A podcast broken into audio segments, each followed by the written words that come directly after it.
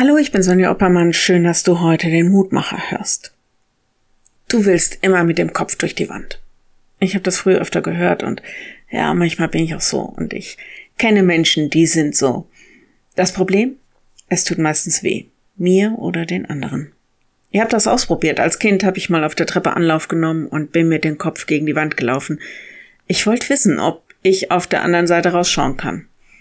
Was soll ich sagen? Es hat nicht geklappt. Komisch, oder? Seid nicht halsstarrig, sondern gebt eure Hand dem Herrn und kommt zu seinem Heiligtum. zweite Chronik dreißig, Vers acht. So lese ich heute in der Losung und denke daran, wie oft wir unseren eigenen Kopf durchsetzen wollen, wie oft wir mit unseren Wünschen und Plänen, mit unserem Kopf durch die Wand wollen. Seid nicht halsstarrig, nicht motzig wie kleine Kinder, sondern lasst euch wieder in Gottes Gegenwart ziehen. Gott wartet nur darauf, streckt uns quasi seine Hand hin. Komm doch zu mir, sagt er, komm mit deinem Leben in seine heilige Gegenwart. Aber ja, es wird wahrscheinlich nicht so funktionieren, wie ich das will, und wenn ja, dann, und wenn ja, dann mag da noch nicht unbedingt Gutes bei rauskommen. Gebt Gott eure Hand, das bedeutet doch auch, dass wir uns von ihm führen lassen, dass wir einschlagen und unsere Bereitschaft zu seinem Weg und zu seinem Willen signalisieren. Ich weiß, dass das manchmal schwer ist. Aber mir scheint es gewinnbringender und segensreicher zu sein, als unseren Kopf durchzusetzen. Wenn du magst, dann bete doch noch mit mir.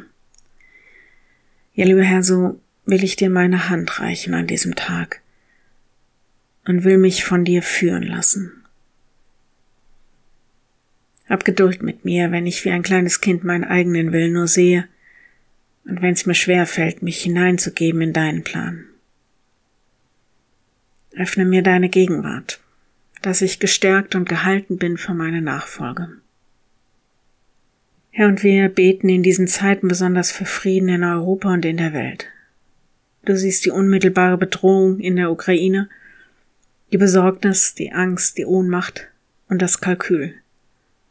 Herr, wir bitten um Frieden. Wir bitten, dass du Verstand und Herz der Machthaber lenkst und dass du sie mit Frieden füllst. Herr, wir bitten dich für Frieden in unserer Gesellschaft. Die Spannungen sind schwer auszuhalten. Hilf, dass wir nicht nur das Unsere sehen, sondern dass wir miteinander Frieden bauen. Herr, dass wir eins sind in dir. Gib uns deinen Frieden. Amen. Und morgen ein neuer Mutmacher. Bis dahin. Bleib behütet. Tschüss.